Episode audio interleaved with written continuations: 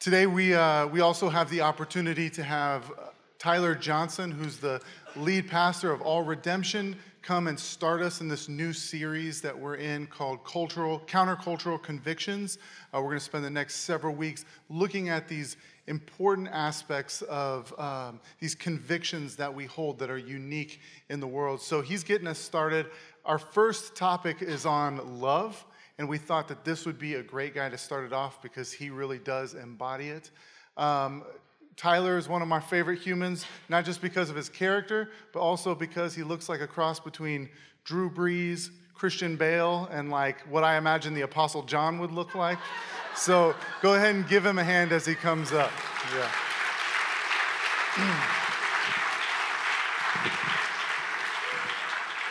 Let's Let's pray. Father, we pray that you would prepare our hearts to hear your word and that you would speak through Tyler today. In Jesus' name, amen. Amen. Well, good to see you all. My wife would totally disagree that I look like Christian Bale. I just so you know that. She would be like, there is not a chance you look that good. But neither, no, she would say I look good. Just Christian Bale, it's like, that's, that's very kind of Jim to say. Um, if you need a Bible, raise your hand. We're going to be in First John chapter 4. I saw AC was about to read, so I'm actually going to ask you to come back up here because there's there's no you got to come up. I want you to read this. First John 4, 10 through 12. He is way too good of a scripture reader, and if I'm here, I'm going to hear this read. So First John 10 through 12. Please uh, stand for the reading of God's word. Today's scripture is 1 John 4, 10 through 12. In this is love. Not that we have loved God, but that He loved us and sent His Son to be the propitiation for our sins. Beloved, if God so loved us, we also ought to love one another. No one has ever seen God. If we love one another, God abides in us, and His love is perfected in us. This is the word of the Lord. Please be seated. Amen. So if you need a Bible, raise your hand. We're going to be in 1 John chapter 4. If you're newer to the Bible or you've been around the Bible a long time but you're embarrassed and don't feel like you know it that well, do not be embarrassed to turn to the table of contents to find out where 1 John is. It's towards the end of uh, the Bible, not the very, very end, but towards the end, 1 John chapter 4. We're actually going to look at verses 6 through 21 in this topic of love that's kicking off a series called Counter cultural convictions. So many of the convictions that come out of God's heart as expressed to us in the scriptures, what we call the Bible, really are countercultural. The Apostle Paul makes a statement in the book of Romans, chapter 12, where he says, Don't be conformed to the world, but be transformed by the renewal of your mind. And through the renewal of your mind, you will begin to understand what the good and pleasing will of God is.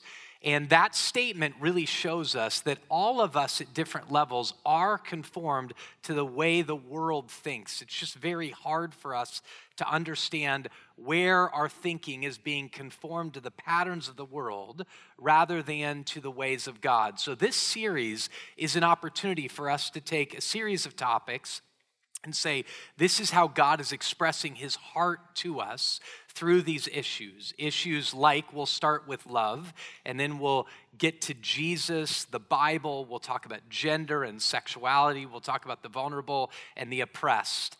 And what you see throughout the Bible is that the beginning point of so many of straight shooting truth is love. So, that same Apostle Paul who spoke in Romans 12 about don't be conformed to the world actually speaks to this man named Timothy in two separate letters. And in these letters, he's really speaking about how we should conduct ourselves in the household of God, which is the church. And he says things like, preach the word in season and out, out of season. And as you preach the word, be ready because people won't like it. Because in the last days, people will want to accumulate for themselves people that itch their ears and say what they want them to hear. He's saying in the last days, people will gather together in tribes and echo chambers with just with people that are saying what they want to hear and they'll go yes yes yes so he says straight things like that but when he begins the letter first timothy He says the goal of our instruction is love. The goal of all of this, other versions say the aim of our charge is love from a pure heart, a sound mind, and a good conscience. So, the place that we have to start when we speak about countercultural convictions is love. The question is, what really is love from God's perspective? So I'm going to pray right now that God would reveal to us what that is. Father, we pray right now for revelation. I ask you for the Holy Spirit. I pray, uh, Father, that you would give us the Holy Spirit as you promised. You told us how much more will you give the Holy Spirit to those who ask. And so collectively, we ask you God, for the Holy Spirit. We pray that you'd give us eyes to see and ears to hear the wonderful things that come from your word. I pray that you'd give us clarity about reality. In Jesus' name we pray.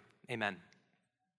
So I'm preparing this message and been thinking about it a long time. This is a topic, this topic of love, that I, um, I really want to make my life's mission. And I think through this morning, you'll begin to see why. But as you prepare for this and as you think about love, it's on your mind a lot when you're preparing to speak about something. So last night, I was putting my kids to bed, and we're kind of one of those crazy people that had four children. Um, my wife oftentimes will be going to bed, and she's like, We had too many kids. And I'm like, Well, babe, we love all of them. And she's like, Meh, like, ah not totally certain about that. But when you have four kids, you really see the difference in personality in your children. So my youngest daughter is like huge personality, really loud, um, really aggressive. There's books written about her, like raising the strong willed child, right? Like, so she is that to the core. And then all the way to the top, I have a son who's 14 years old. He has long red hair, like amazing red hair, but he's 14, so he doesn't wash it correctly. And if you've ever seen this old movie, which some of you have seen, it's called Fast Times at Ridgemont High. It's super old. Don't ever tell anybody that your pastor mentioned that from stage. So I watched it, so you don't have to, right? So, um, but there's this guy in that that's a surfer, and they call him Spicoli. And the other night, my buddy was like, Braden's like Spicoli. It's, you know, hey man, you know, do you think you should brush your teeth? Ah, I don't know, man. Like, I just, so he's that kid, right? So last night, I'm putting my kids to bed, and Braden's there. I'm moving through their rooms, kind of are in like a crescent moon. And I hit Braden's first, and he's an adolescent, so he's sleeping a lot. So he's getting ready for bed, and I'm getting ready to, his lights in the room around. I'm getting ready to click off this lamp, and he goes, Dad, will you hug me? And he does this all the time. And so I go over and I hug him. And as I hug him, even though his hair's greasy, I take my hand and I kind of run it through his hair. And there's something that happens in a moment like that that's way beyond just Tyler, be a good dad. Tyler, be a good dad. It's an experience of love that's coming together in one simple moment that you begin to feel like I'm touching something really significant. Then, as I walk out of that room, my other son's watching the end of the Oregon U of A game. Because if U of A loses, which just let me get this in, they did. ASU's first in the conference of basketball, right? So, so he's watching the game because we had just gone to the ASU basketball game, and he's under there, and he looks up, and I'm like, "I love you, bud," and he takes enough time to, be, "I love you, dad." And I walk out, and Lucy's sitting right there, and she's in her little hat to go to sleep, and she's like, "Love you, dad," and then Harmony comes running out, "Dad, dad, I want a hug!" Wham! Like hits me, boom right? And even in that moment, I'm like, babe, I love you. And I kiss her on the forehead. And in all of those experiences, there's a mystery to love, but there's a nature of it really is getting me to touch something. Then I walk down the stairs. My wife's on the phone because our, le- our ceiling uh, of our room, who above that's the bathroom of the girls' bathroom, it's leaking now. And she's trying to fix something. And I have all these thoughts that come into my head about my wife. And I know it's because I'm preparing this. I'm not like this all the time, but I look at her and I remember that in the last 10 years, she's lost both of her parents, whom she was very, very close with. And I remember sitting on our bathroom floor after we lost her mother and her just weeping and the Spirit giving me the wherewithal to be like, just shut your mouth and just be with her. And in those moments of deep, deep pain, but because you love your wife so much, you touch something like that's really profound. And yes, we'd call it love, but love's getting me into something deeper, something like reality. Right? And then I think about how she sat with me when her father passed away, this man that was my pastor. He was my boss at times, but he very much was a father figure and candidly one of my best friends in the world. And I think about that love. And I look at her as she's talking on the phone about our ceiling dripping with water from the girls' bathroom. And I think, this is the woman I experience physical intimacy with in unbelievable ways. And that's called love as well. All of these forms of love are why C.S. Lewis, to express what the Bible spoke about in love, wrote a book called The Four Loves. But all of it, I'm touching something profound. And it reminded me of this phrase I heard. The first time I ever heard it was by Cornel West, and it's this statement that love is the key that unlocks the door to ultimate reality. I went on to understand that was actually him quoting Martin Luther King Jr. Love is the key that unlocks the door to ultimate reality. And all of those moments from strumming my hands through greasy red hair, which, by the way, if it was washed, would be the best hair on the planet right? All the way to my daughter running into me and my wife working on the family's behalf. All of this was, I, it's like, what is this? It's significant. It's ultimate reality. Love is the key that unlocks the door to ultimate reality. Now, John the Apostle, who pens First John, Second John, Third John, most people would say he's also the gospel writer of John. At the end of his life, there's a church historian named Jerome that pens a story about the Apostle John, John the Evangelist, he calls him. And at the end of his life, John was living in Ephesus.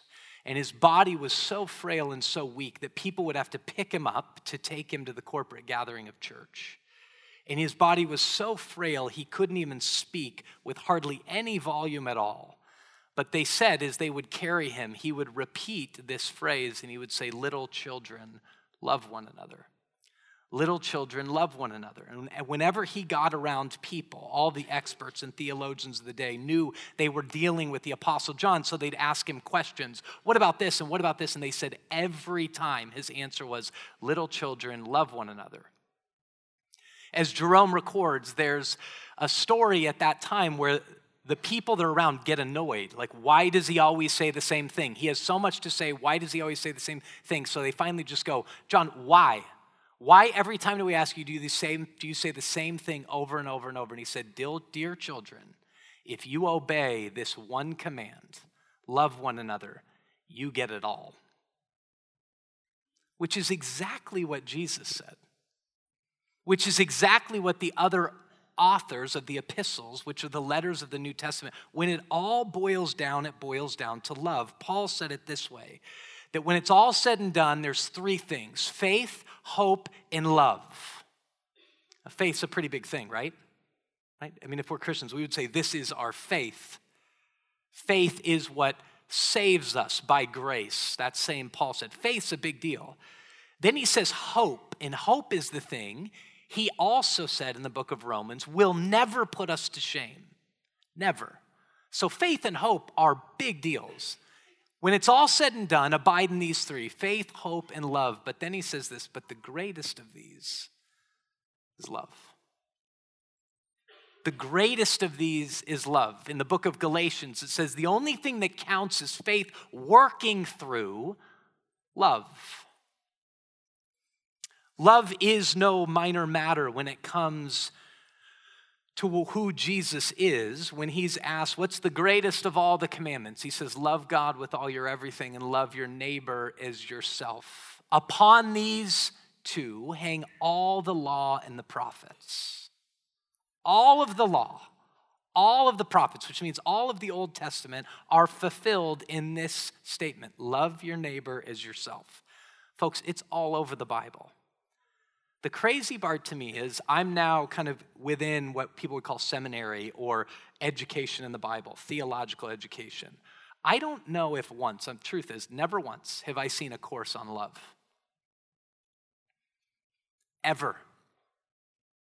And at many times now in the church, Christians are scared of it. Like, well, if you just start talking about love, things are going to get really mushy and we're going to lose truth. We're going to talk about the great barriers to what John the evangelist here in 1 John is actually saying. So let's just start. In verse 6, he says this We are from God. Whoever knows God listens to us. Whoever is not from God does not listen to us. By this, we know the spirit of truth and the spirit of error. This is the concern, right? The concern is if you start talking about love, you're going to fall into error potentially. And we might lose truth. But he says it's actually by this, which you're going to see in a minute, by this is love, that we discern truth from error. So let me just start and say that again. It's by this, by love, that we actually discern the spirit of error from the spirit of truth. But he starts and he says, We are from God. The statement to the church, and every time the Bible's written, it's written to the people of God. And the people of God are those who are from God. But this is one of the big questions when it comes to the church. One of the big questions is what's real and what's not real. When we get out in the midst of the world, there'll be this statement all the time oh, they're hypocrites. And I want to say this up front so you know, even those of us who are from God, who God's really done a work in our hearts, we are in the midst of being perfected. We're not perfect. Can I get an amen? Right? We're in the midst of being perfected. We're not perfect. So, the same Paul that I've mentioned often says that all things work together for the good of those who love God and are called according to his purpose. And that's kind of this Christian way of saying everything happens for a reason. And when you're in the midst of those moments, you're like, it'd be really nice to know what that reason is. Or to use the language of Paul, the purpose is. And the next verse says we've been predestined to be conformed into the image of Jesus. That's the purpose that all things, whether they be good or bad, whether they be when they happen when we're young or when we're old, are all for the purpose of making us like Jesus. Everything. So, in the midst of that, we're being conformed, we're not fully formed. We're being perfected, we're not perfect. So, when they say you're all hypocrites, you go, even those of us who are from God, yes. We don't live up to our confession, even when the scriptures say, conduct yourselves in a manner worthy of the calling to which you've been called. We know we fail. As we follow the Lord Jesus Christ, we thank God that the Lord is the one who saves. But there's also a deeper question, and it's this question of, but are these people really authentic? Warren Williams, who's uh, just become a pastor on staff, when he does his music, he calls himself the artificial Christian. And you're like, that guy just became our pastor, right? But it's testifying to something of we're not there yet. But there really is a real question of what's real and not. C.S. Lewis says, You sitting in a church no more makes you a Christian than me standing in a garage makes me a car. So the question is well, how do we identify the authentic from that which is artificial? What is that ultimately? But we are from God. Whoever knows God listens to us. Whoever is not from God does not listen to us. By this we know the spirit of truth and the spirit of error. Beloved, that word means loved ones. He's going to begin to get in now to what authenticity is based in what assurance, how you know or you question whether or not you're a Christian. And let me just say this as we get into this. So you know the logic of the Bible. The logic of the Bible is that all of us that are in here should examine ourselves to see if we're actually in the faith, if it's real. It's not a moment for you to examine everybody else around you, in your family, and outside of whether or not they're in the faith. Be very careful the moment you hear messages or you walk out in the world or you listen to social media. There's no way you're a Christian if. But you're not a Christian if. The question should be Am I? Beloved, loved ones, let us love one another. That seems like obvious logic, right? You who've been loved, loved ones, love. The way God said it to Abraham is blessed ones bless. Beloved, Let us love one another, for love is from God, and whoever loves has been born of God and knows God. Participate with me here for a minute. How many of you have ever heard the phrase born again Christian? Now you can put your hands down, continue to participate with me. What comes to your mind when you hear the term born again Christian? Well, depending upon your experience, I know what it would be in the world, and it'd be like, those people are crazy, right? They're lunatics. The word wouldn't be love. And yet, John, who's actually the one the majority of our terminology about being born again comes from, most would argue he's also the gospel writer who said, recorded Jesus saying to Nicodemus, You must be born again. He speaks of it here and he says, Beloved, let us love one another, for love is from God. Whoever, what? Loves has been born of God and knows God. So right away we go, How do we know if we know God? How do we know if we've actually had a real encounter with God that has changed us from the inside out, which is what we mean by born again, born of the Spirit? We love.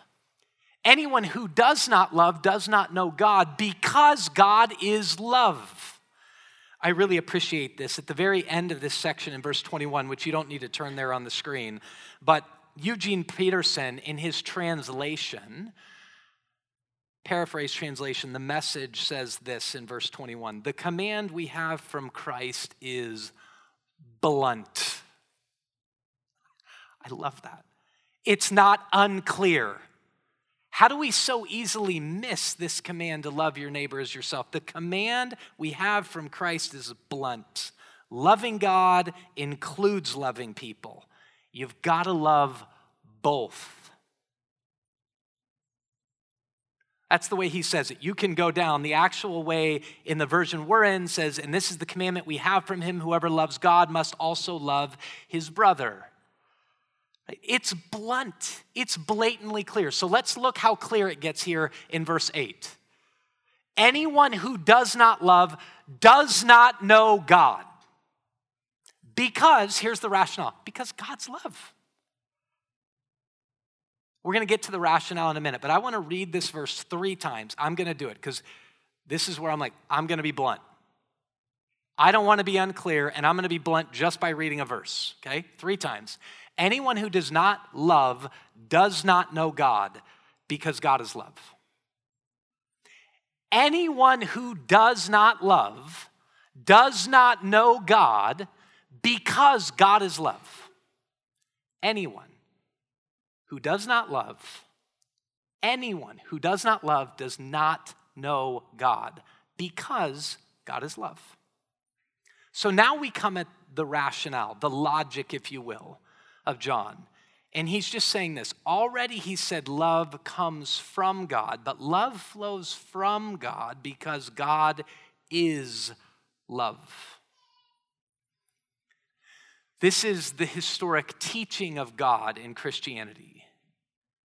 This reality that God is triune, Father, Son, and Holy Spirit, existing for eternity, with no beginning and with no end, forever in love with one another, in self sacrificial, self deferential, exalting the other ahead of themselves love.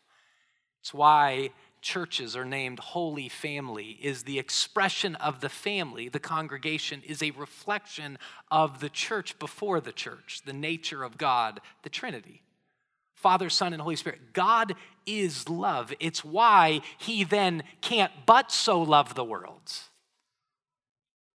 He can't but stand in the midst of this and speak true things because the truth will set us free.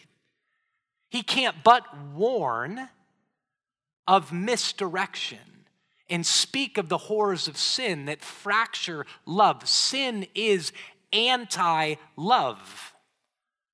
Read the end of Romans 12, 13, 14. One of the densest, people would say, most theological books in the world. Read the end of it. See the conclusion. Sin is anti love. Love is the fulfillment of the law. Anyone who doesn't love doesn't know God because God is love. It is God's nature. The big word for this would be his ontology. God doesn't just act in love, he is love. In this is love. God was made manifest among us. Why? Why was God made manifest among us? Let me just stop here for a minute. And do not feel weird if you don't know the answer to this question. But how was God made manifest amongst us? Those of you who know, how? In whom? Jesus, right? So, and, and this is exactly what John 3:16 says. God so loved the world that he gave his one and only son. God was made manifest amongst us because of love, that God sent his only son into the world so that we might live through him. Now, think about that for a minute. God so loved the world that God was made manifest among us in Jesus, that God sent his only Son in the world so that we might live through him, so that we might live through love. That we might live through love because God is love. Look at the end of verse 8. Now, here's where this gets really interesting when you think about God. We live by living through love, through God. Don't be unclear, through God. But God is also the one, the book of Colossians and the book of Hebrews says the whole world is holding together, consisting is the language of Colossians, in God, and God is love.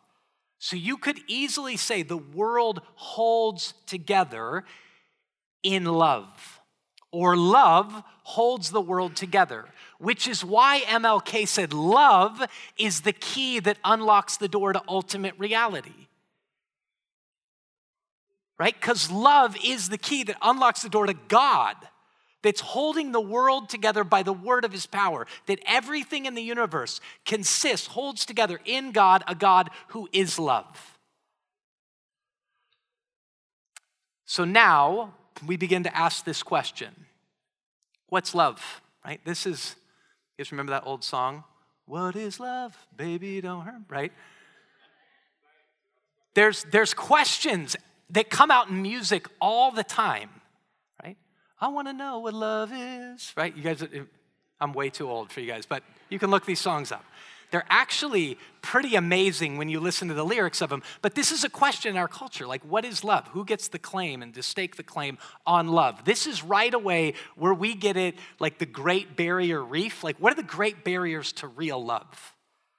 Well, the first one is this that we think we're big enough and we understand enough in our finite period of time and in our finite selves to define that which is infinite that we actually can define love because we live at a time right now that is saying love is God. Folks, that's a problem. The reason is, is if we say love is God, we fill in the meaning for love. This is why St. Augustine said we have to rightly order our loves. Love God with all your everything and love your neighbor as yourself. Surrender, bow the knee to God because He is love who defines love. So, right now, John's saying, okay, I've been talking about love, and this is love. I'm going to define it for you. Not that we have loved God. Love doesn't start with us, it starts with God. Love isn't defined by us. It's revealed through God because He is love. In this is love. Not that we loved God. Our love of God trying to obey Jesus' greatest commandment, to love God with our heart, soul, mind, and strength, doesn't begin with us.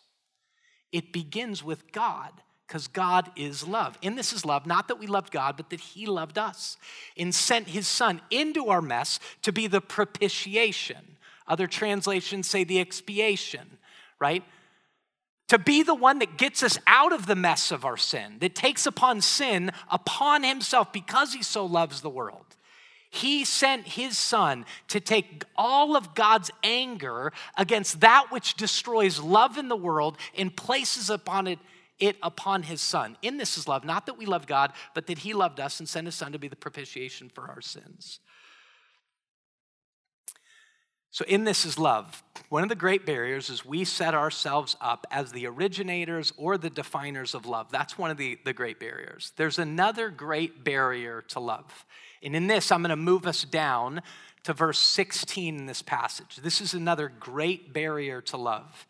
And I want you guys to really hear this because this applies to everybody in here. Whoever confesses that Jesus is the Son of God, God abides in him and he in God. So we have come to know and to believe the love that God has for us. God is love, and whoever abides in love abides in God, and God abides in him. By this is love perfected within us, so that we may have confidence for the day of judgment. Because as he is, so also are we in this world. Now listen, there is no fear in love but perfect love casts out fear. Go to verse 19. For fear has to do with punishment, and whoever fears has not been perfected in love. Now go back to verse 18. The other great barrier to love is fear.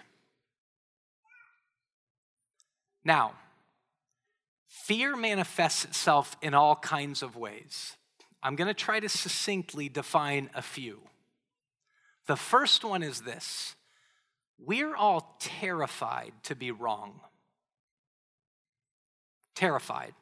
On every side of the ideological thinking spectrum, we're scared to be wrong. Really conservative Christians, in the end, will say, but we gotta talk about truth, but we gotta talk about truth. And in the end, when you listen to them, they're terrified to be wrong. But fear has to do with judgment and with punishment. Our fear to be wrong, even last night when we're playing cards with friends and we're talking about where somewhere is in the world, when it comes up that we may have been wrong, we backtrack and try to cover because we're scared to death. We fear being wrong because being wrong may incur the punishment of our friends, right? We may be called out for being a fool. Fear has to do with judgment and with punishment and with bad things happening. And this is all over our culture and it's all in the church. And here's what it is is that we place I'm going to use a big word here, forensics over love. Now, if you think about forensic science, forensics is right and wrong. How do you determine in a crime scene who did it, what actually happened? We got to be right and we got to be wrong. Well, in our world, we're terrified to be wrong. And we're scared. So, this is where we get the ideology or the thinking, the thinking in the church that Christians against love. Well, if we start talking about love, things are going to get really mushy and we're going to lose everything. That's not what it said before. It said actually loves the way we discern the spirit of error from the spirit of truth. But the problem there is we're putting being right and wrong over love. That's not what the Apostle Paul does in this very famous passage of 1 Corinthians 13. He actually says there, love doesn't rejoice in wrongdoing, it rejoices in truth. And it does because the truth sets us free. So when we stand up in this series and we begin to speak things that many people go, I don't like that, the truth sets us free. But it's love that directs the pursuit of truth. The minute our pursuit of truth sits in our minds and in our hearts above love, I'll start by saying this it does because of fear. Because we go, oh, in the end, but what if I stand before God and I'm wrong? We're all gonna be wrong. I promise you, you just don't know where it is. You just don't know where it is that you're ultimately gonna be wrong. Or another side that doesn't believe in God would be like, you wanna be on the wrong side of history? And so we're scared to die. I don't want to be on the wrong side of history. I don't want to be on the wrong side of history. And we begin to spout things out in social media and we begin to work left and right, all the while missing all the people that are in proximity to us because we don't want to be on the wrong side of history. But it's fear that's driving us, not love. Fear has to do with judgment and has to do with punishment. But when you know you're loved at the deepest possible level by God, it creates in you a non anxious presence. This reality where I'm not constantly scared that I'm going to step off the cliff of being wrong. It goes, I know I'm wrong and God's loved me anyways. I know I failed and God loves me anyways. So now I can sit still, see people, and watch people. Fear also has nothing to do with love. There's a recent story. I'm not trying to gain Twitter followers here, but I just posted it this morning in case anybody was interested in it that came in early February out of Surrey, British Columbia. And it was this picture that went viral of this older woman holding this man's hand. And if any of you saw it, the story is that the man got on public transportation and he was going crazy. People said he clearly had mental health issues. He was screaming out loud, looked very much like he was beginning going to get violent was mad at everybody, was kicking things, was doing whatever. So, what did everybody do? I mean, what would you do, right? Like, let's go to the other side of the train. So, everybody began to pull away, but there was one woman sitting there, and he's at like the entrance door of the public transportation. And she's sitting right here, and everybody around her gets away. And the guy that writes the article, or you can watch the video, says she's sitting there and she just reaches out her hand. The man doesn't take her hand. And then after a few minutes, the man, in his screaming and in his yelling, in his flailing everywhere, grabs her hand. The guy says that about five to six minutes, he's so scared. He's like, I don't want to take a picture, but my God, I want to take a picture. I want to take a picture. I want to take a picture. So he takes a picture. She holds the man's hand for 20 minutes. And what do you think happened to the man? He totally calmed down. He got totally quiet. He began to sit down. After 20 minutes, when he leaves, he looks at the woman and he goes, Thanks, Grandma. It wasn't the man's grandma. And he left. So the man that took the picture asked the woman, Why did you do this? And she said, I have kids. I've made a ton of mistakes, and they've made a ton of mistakes. But I knew he needed somebody not to say something, but to physically and tangibly express love to him. Now, I don't know if you know this. That's a powerful story, and it's all over Jesus. Jesus looks at people, he feels with them, and he touches the untouchable. He looks at the unlookable. He speaks to the social outcast. He speaks to the people everybody hates, even if they're rich, like Zacchaeus.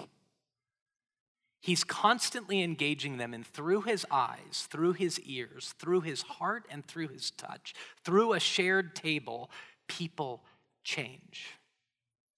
And as people begin to follow him, and he's doing this because he's God and God is love. If somebody asked me right now, boil the whole Christian faith down, I've come up with three points. If you want to type them into your phone, I think you should, not because I'm smart, because these are really easy, but I am convinced these three things articulate the essence of faith in Christ. Jesus is God, God is love. That's one and two. Jesus is God, one. God is love, two. Three, God said, love one another. Jesus, being God, who is love, expresses love to people and turns the world literally upside down. As we begin to follow that, we touch the depths of reality, we begin to see the nature of God, which calms us to love. Because fear has nothing to do with love, and perfect love, dwelling with God, receiving from God, perfect love casts out fear. Fear to touch a man on a train Fear to step out and speak on behalf of justice. That same Cornel West, whom I heard the line, love is the key that unlocks the door to ultimate reality, is the man that said, justice is what love looks like in public. I'm willing to step up in the midst of that. I'm willing to sit at a table and love someone with a different political persuasion whom I'm convinced is taking the world to hell in a handbasket. Jesus goes so far to say, even those you think are your enemies, how are you supposed to treat them? Love them the same way you love your neighbor. If they're hungry, feed them. If they're thirsty, give them something to drink. If they're crazy about talking, give them an ear. Be quick to listen and slow to speak. Lend them your presence. And you go, but that's like impossible. Like, love is really hard. We may have said this once already, but is love hard? Yes, like really, really hard. Which is why in verse 13 he says, By this we know that we abide in him and he in us because he has given us his spirit. His spirit testifies with our spirit that we're children of God. His spirit, love flows from God. His spirit residing in us is what enables us to love our children, our spouses, our teachers, our bosses, our extended family. It enables us to go to Thanksgiving dinner and not just sit in a corner on our phone. It enables us to reach out a hand to those who are struggling with mental illness. That same love that's poured in us allows us to say, I was wrong. That spirit is what we appeal to when we say, Lord, give us the Holy Spirit. He says, How much more will I give the Holy Spirit to those who ask? The greatest thing you can ask for is that which leads you to love. Folks, there's nothing in all of my gut of guts that, as the lead pastor of Redemption Arizona, I long for more than a church who attempts and tries to love by receiving the love of God. By dwelling, that's that word abide. It means just to dwell. If we dwell in love, if we dwell in love, much more is going to go right than goes wrong. This is why my wife and I have over our kitchen table that I can look at after every time I scream at my kids. Love never fails. And I sit at that moment and go, I'm going to screw my kids up because I yelled at them. I'm going to screw up, screw them up because I'm leaking all my stuff all over them. I'm going to screw them up because my anxiety is being dispelled upon them at every level. and I just hear the Bible saying to me, because that's a verse in the Bible love never fails. Point them to the infinite love of God. And then when you screw up, his love being poured out for you, you dwelling in his love allows you to go to them and go, I stink. I messed up, but I'm trying. I love you, like that kid's novel says, to the moon and back. And at the end of the day, I believe to the gut of my guts, to the deepest part of my being, that love doesn't fail. If we're a church like that, folks, I promise you, Jesus will be seen even a little bit better.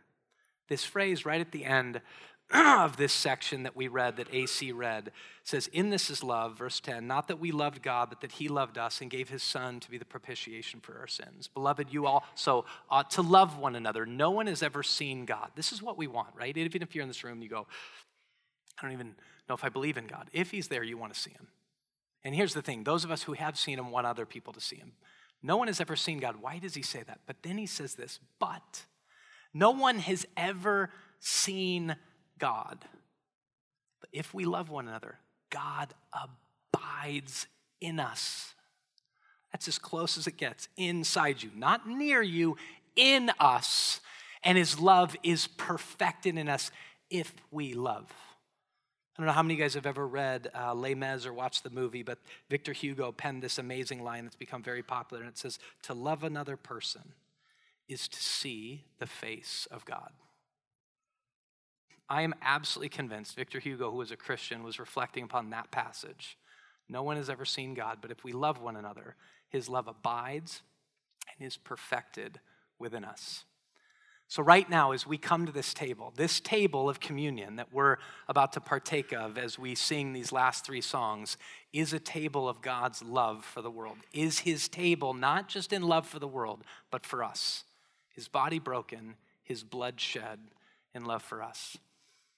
Father, as we come to this table, I pray that your spirit would move us and touch us in ways that human words never could. Display your love for us that we might love our neighbors. In Christ's name we pray. Amen.